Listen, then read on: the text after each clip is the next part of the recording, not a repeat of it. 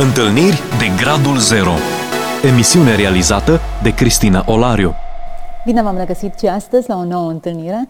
Avem două invitate în acest episod, două surori, Corina și Tania Condre. Bine ați venit, dragele mele! Mulțumim! Bine v-am găsit, mulțumim! Două îndrăznețe, pentru că au îndrăznit să vină împreună, cu o poveste emoționantă. Tatăl lor a trecut prin experiența unui cancer, Corina a scris această poveste într-o carte, o poveste care ilustrează lupta și experiențele care vin la pachet cu, cu cancerul. Întotdeauna m-am gândit cine trăiește drama cea mai mare, persoana care este diagnosticată sau familia care trebuie să-l asiste. E bine, astăzi avem răspunsul și în povestea pe care voi o aduceți descoperim o întâlnire de gradul zero.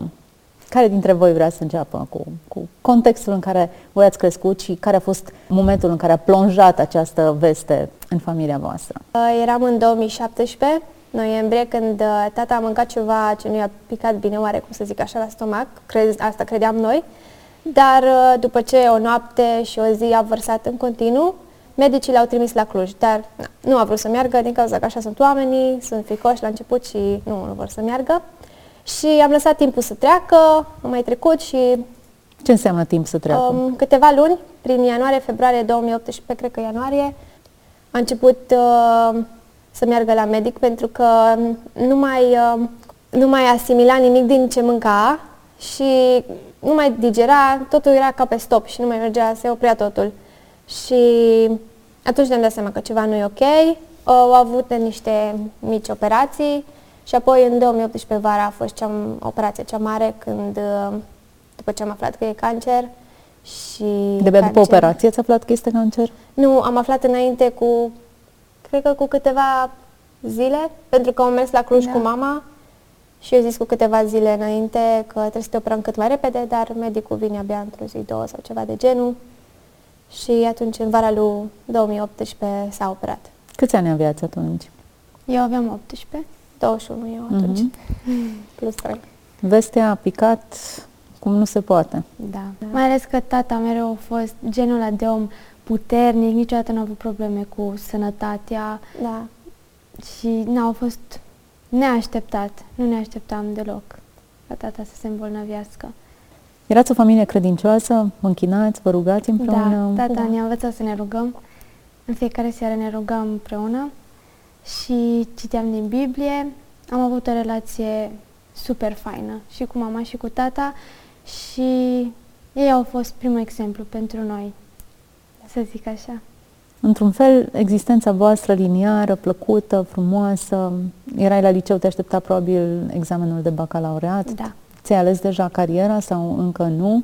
Știam că vreau să merg pe pedagogie. Uh-huh. Și tu? Eu numai ce mă lăsasem de a doua facultate și am făcut un curs de croitorie și acum am uh, acces mai mult pe asta. Prin urmare, viețile voastre oarecum vi le-ați țaranjat, v-ați gândit și într-un mm. moment în care lucrurile păreau stabile sau pe făgașul lor, ceva se întâmplă. Ce a însemnat vestea asta pentru voi? A fost greu, foarte greu. Simțeam că se dărâmă tot, dar totuși mereu din prima am mers la Dumnezeu și am știut că acolo găsim speranță și pace, pentru că în momente din astea chiar ai nevoie de pace interioară și pot să zic că Dumnezeu ne-a oferit asta, ne-a oferit pace și ne-a ajutat să rămânem credincioși. Cine a fost cel mai tare în experiența asta? Cine i-a ținut pe ceilalți? Tata. Da. Cum a reacționat el? A fost un erou. Povestiți-mi. E ok, chiar e ok să plângem, pentru că sunt lucruri care țin de, de sufletul nostru și e o persoană dragă pe care nu ai cum să o, despre care nu ai cum să vorbești detașat. Nu mă așteptam să vină întrebarea asta așa, directă. Da, tata a rămas credincios până la final și chiar ne zicea că nu mai vede nicio luminiță. Adică când am mers la Cluj, parcă încă mai avea așa o speranță. Și știu că atunci când a urmat operația au spus că ok, Doamne, mă las să faci ce vrei Tu cu mine și voia Ta să se facă. Și cumva mai avea o speranță. Apoi după ce a fost operat și după cât, după cât timp au aflat că are metastază pe ficat? Um, pe la începutul 2019, cred. Deci am fost operat în 2018 și tot începea să devină tot mai Ok, bine. se linișteau lucrurile cumva. Începea să prindă puteri, să poată Da. să ridice unele lucruri și cred că la începutul lui 2019 iarăși a început să se simte rău, nu mai știm exact cum și atunci am fost, Și a fost Cori la Cluj cu tata da, atunci. și a făcut uh, un control. De fapt, controlul l-am făcut aici la Timișoara, dar am mers la un medic din Cluj să-l citească, pentru că cei de aici nu, nu-l citeau. Și am intrat cu el acolo în birou la medic și na, a citit și ne-a zis direct, nu, a zis, nu vreau să vă iau pe ocolite, vă zic direct, ficatul dumneavoastră e tot o gaură, plin de găuri și nu prea mai avem ce să facem, pentru că dacă vă facem chimio, o să plecați și mai repede și na. Era foarte slăbit. Nici da. medicul nu știa ce să mai zică. Și atunci a venit vestea și mai dureroasă, să zic așa. V-a dat un termen, a zis cât sau... Uh, atunci încă nu, dar uh, la sfârșitul lui mai, cred, uh, când uh, na, vedeam că se tot apropie ziua plecării, să zic așa, că era tot mai rău, uh, a mers mama cu el la medic, Nu, eu am mers cu mama și cu mama împreună. la OncoHelp și Da. doctorița lui ne-a spus că mai are, Ea a zis undeva Două la luni. 1-2 luni, dar de fapt dar au au mai fost, două săptămâni și un pic. Hmm. Pentru că nu se știe niciodată Și sigur. noi, noi uh, am crezut până la final Da. și continuăm să credem în vindecarea pe care o primim din Dumnezeu, mereu să cred. Am crezut până la final și am mijlocit. Chiar voiam să zic despre chestia asta, lupta pe genunchi. Am experimentat lupta asta pe genunchi când mergeam împreună, toată familia sau eu și Cori mergeam și luptam pe genunchi și îl rugam pe Dumnezeu să ducă viață peste tata. Este și o piesă, Lupta e a ta, nu? Cred că așa se numește? numește. Da, despre asta.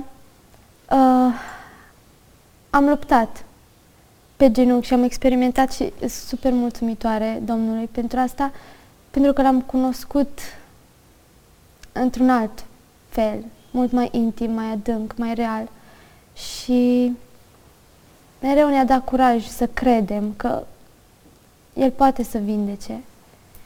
Totuși, în ultimele, ultima săptămână, când deja vedeam că tata nu mai, nu mai are cum Dar să tot trăiască. parcă nu voiam să credem. Adică parcă așteptam să... Așteptați o minune. Da, să Da, ia viață din așteptam. senin și gata, să fie pe picioarele Și lui. cred că Dumnezeu a văzut credința asta și toate lacrimile noastre au fost adunate într-un burduf.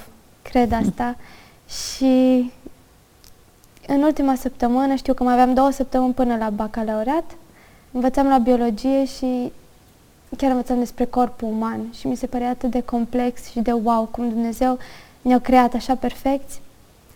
Și mă gândeam că tata e așa de bolnav și pentru el ar fi mult mai bine să părăsească pământul.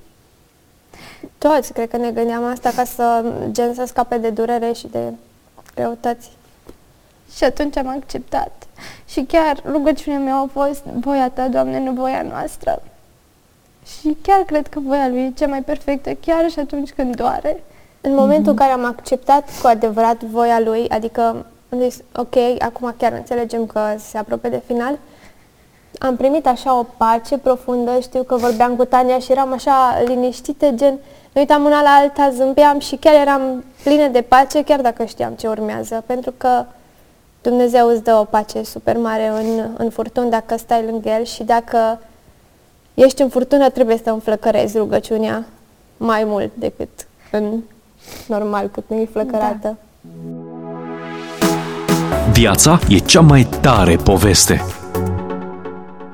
Acum, a fost un proces, până la urmă și deteriorarea stării de sănătate a fost un proces, dar și acceptarea situației în sine pentru fiecare dintre voi a fost un proces, un proces Da.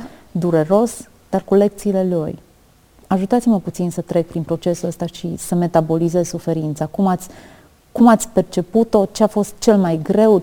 Ce v-a ajutat și v-a susținut cel mai mult? Ce v-a învățat suferința aceasta? Ce a schimbat în voi? Am pus multe întrebări, dar acestea sunt parte din procesul acesta al, al, al unei experiențe traumatice, așa cum a fost pierderea tatălui vostru și a lecțiilor pe care le învățați pe traseul acesta. Eu la început, când, când a început tot, aveam 17-18 ani, deci pot să zic că eram un copil. Și... Acum ești foarte adult. 21 de ani. Da, e totuși ceva. Este, așa e. Și o durut foarte tare, dar totuși din prima am mers la cuvânt și am citit promisiunile lui pentru noi și m-am îmbrăcat cu armura credinței. Chiar mereu repeteam la tata chestia asta, să ne punem coiful mântuirii pe cap și să nu lăsăm gândurile, deznădejdea să vină. Și... Care era perspectiva lui? Era trist că pleacă? Era necăjit pentru voi, pentru mama voastră? Nu era trist că pleacă, adică chiar aștepta ziua, dar uh, era trist pentru noi că rămânem da, singure, să zic era. așa. Asta cred că ar, pe oricine ar durea. Mm-hmm. Da. da. Dar de la început el a văzut experiența asta ca atunci când Isus ne cheamă pe barcă să stăm cu el și să ne coborâm din barcă, de fapt. Să ne coborâm din barcă pe valuri și să avem curajul ăsta să-i dăm mâna lui, că nu suntem singuri. Și mai ziceam mereu de aurul curat, că da. Dumnezeu trece oamenii prin experiențe ca să-i facă aur curat prin cuptor, să-i facă aur curat pentru el. Și atunci mereu zicea că, uite, acum eu sunt cuptor, dar o să ies aur curat. Da. Hmm. Asta era perspectiva lui. Credeți că pentru el a fost experiența asta sau pentru voi? Cred că pentru toți. Și pentru el și pentru noi. Cine a devenit oare mai aur, el sau voi? Cred că el. El. E interesant, uh, lecțiile pe care ne învață durerea, felul în care suferința celorlalți joacă un rol atât de profund în viața noastră. Pe voi m-a învățat multe lucruri etapa asta. Ați descoperit ceva ce n-ați putut descoperi în niciun alt context. Cum e mama voastră? La început, mama își punea foarte mult întrebarea de ce și a fost greu să accepte, mai greu decât ne-a fost nouă, pentru că, nu știu. Probabil pentru că era soțul ei și asta Da, e... și e mai greu. Da. Și încet, încet l-a lăsat pe Dumnezeu să vindece inima și am văzut asta, cum inima ei chiar a fost vindecată, poate într-un proces mai lung. Îndelungat, da. da. Dar e mult mai bine și ea și ne rugăm în continuare pentru mama și încercăm să fim un ajutor potrivit pentru ea și cele mai bune prietene. Hmm, frumos. Ați scris o carte, de fapt, de ce ați venit amândouă, doar una dintre voi, Corina, tu ești autoarea acestei cărți, da. în care ai vrut să consemneze această experiență. Practic, la început nu era uh, gândită ideea să fie o carte, ci pur și simplu scriam în fiecare zi și eu și Tania scriam acasă gândurile și experiențele cu Dumnezeu ca să le avem uh, să le avem scrise. Da, și în timp ce eram pe, la spital, la OncoHelp, cu tata pe pat, când veneam după ore de la liceu de aici, la el, scriam în telefon. Mereu scriam Ce? la notițe. Dă-ne o mostră. Vreți să citesc? Duna în momentul acela. Văd că și ai semne de carte pentru acestea. Da. Păi, aici chiar eram la spital, era 1 iunie și el a plecat în 16 iunie. Stăteam lângă tati pe patul de spital. Stăteam și vedeam suferință în jur. Dar când am privit pe geam, vedeam libertate, frumusețe, ploaie măruntă și păsări gingașe în văzduh. Aș fi vrut să zbor și eu așa. Sigur și tata visa asta. Iubitul meu, slab fizic, durere și multă slăbiciune. Am intrat în spital, mirosea frângere.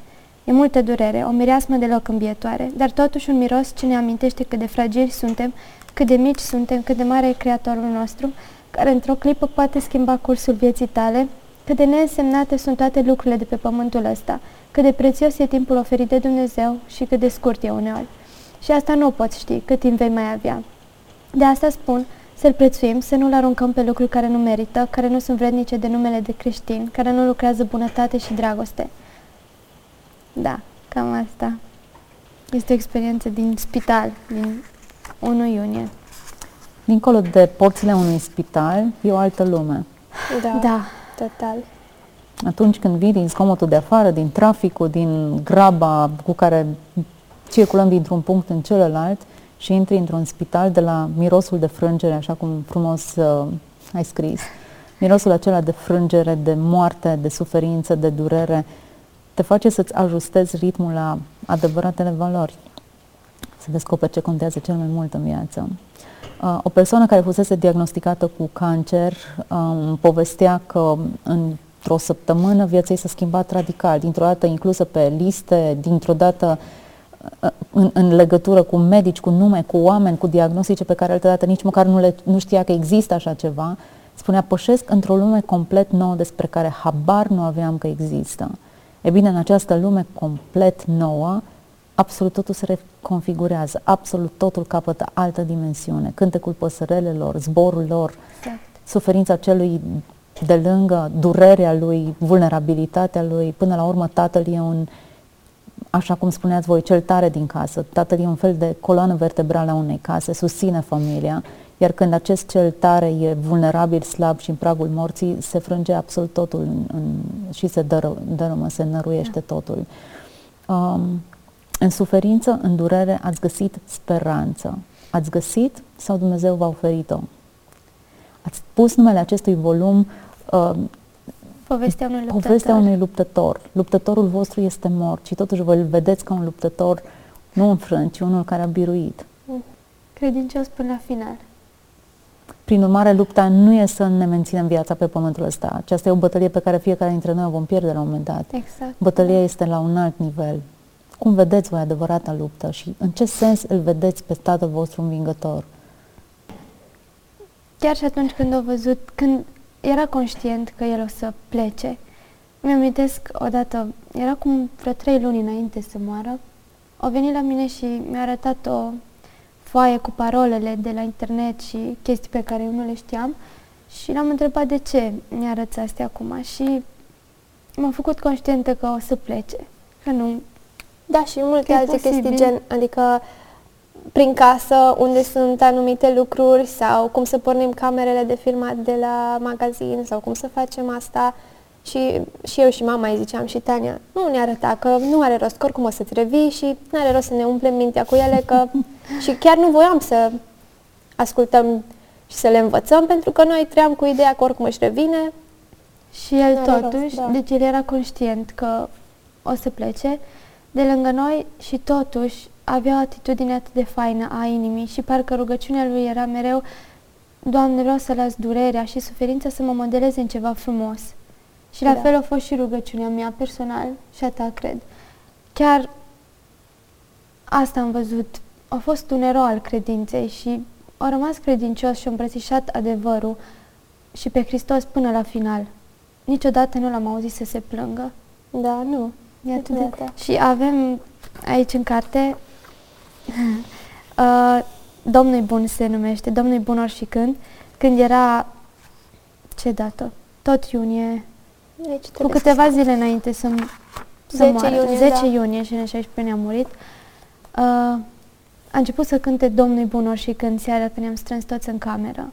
Și da. el abia mai vorbea. Asta și... era că el abia vorbea, abia respira, sau era foarte, foarte slăbit și cred că și de la cancer, cum l-au afectat, dar și morfina în același timp, nu mai gândea foarte limpede, era, nu știa cât e ceasul, nu știa dacă stă întins pe spate sau ridicat nu prea mai știa ce erau multe deja. Da, pentru că cancerul s-a răsfirat. Extins da? peste tot. Și, și totuși s-a ridicat pe marginea patului și a început să cânte refrenul de la Domnului și Bun. Și a cântat toți împreună. Și a fost wow. Acum, um, deși pare o, o mare nenorocire cancerul și n-ai cum să-l vezi altceva decât o nenorocire, în Biblie avem câteva exemple de oameni cărora Dumnezeu le-a zis, pregătește-ți casa, tot ce ai de făcut pentru că ai să mori. Și chiar despre Elisei citim că s-a îmbolnăvit de o boală și a murit. N-a murit secerat brusc dintr-o dată. Dumnezeu i-a dat un fel de uh, preaviz ca să aibă timp să-și rezolve lucrurile, să dea parolele celor din casa lui, să le arate de unde să pornesc exact. camerele, în așa fel încât să nu survină. Într-un anumit fel, cred că în Cartea Vieții sunt scrise toate zilele mai de dinainte de a fi vreuna dintre ele. Nu s-a stabilit acum pe parcurs, în 2018, hai să stabilim. Înainte de a se naște era stabilită data morții.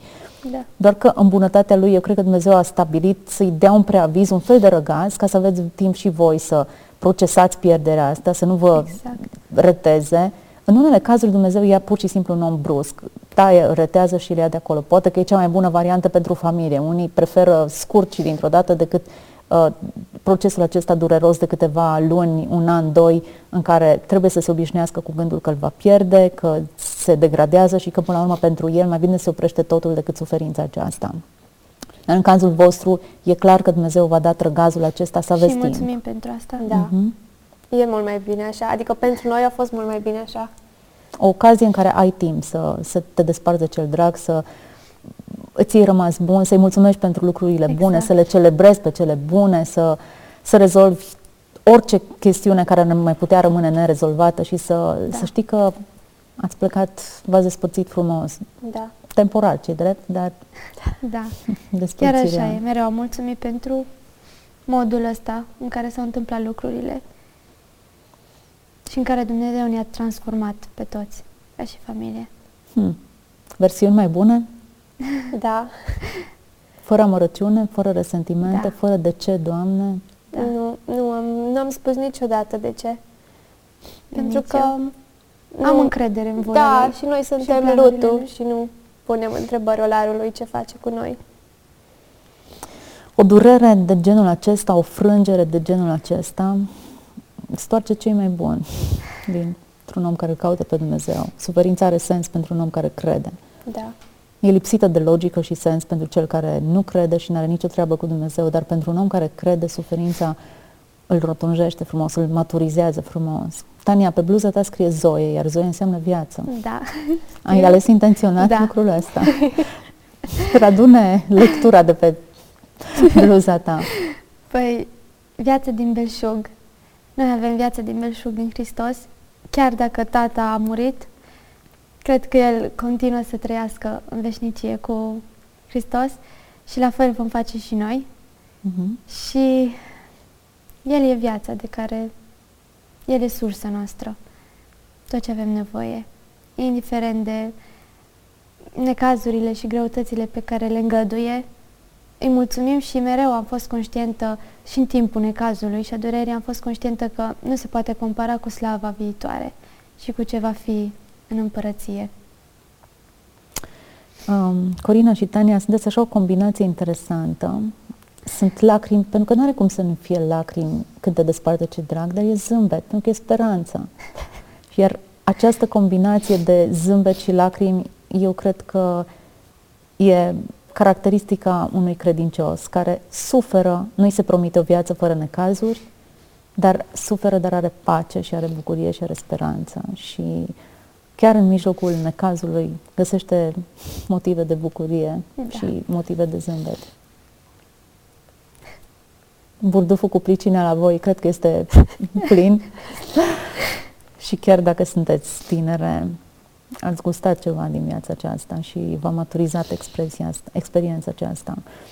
Mm.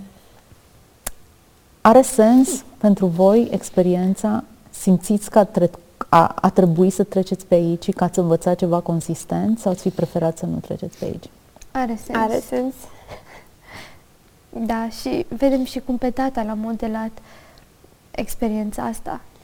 Și pe toată familia și pe mulți din prietenii noștri i-au ajutat, i-a ajutat foarte mult experiența să-L caute mai mult pe Dumnezeu, să dorească mai mult din El ca să stea, să fie puternic atunci când vine ceva greu. Și da, suntem mulțumitoare pentru ea. Tot timpul îmi amintesc că tata zicea că e o onoare să ia Dumnezeu un om atât de slab ca mine și să mă treacă prin ceva atât de frumos. Hmm. Zicea că nu merit experiența asta atât de frumoasă cu el. Da, chiar.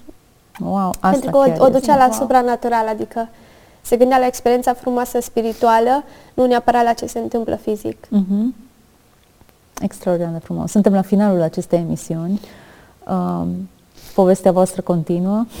A fost un examen pe care l-ați dat împreună ca familie și fiecare separat pe plan personal, cu propriile dureri, amintiri uh, și suferință, dar cred că rezultatele sunt frumoase și că traseul merită să fie parcurs etapă cu etapă cu Hristos.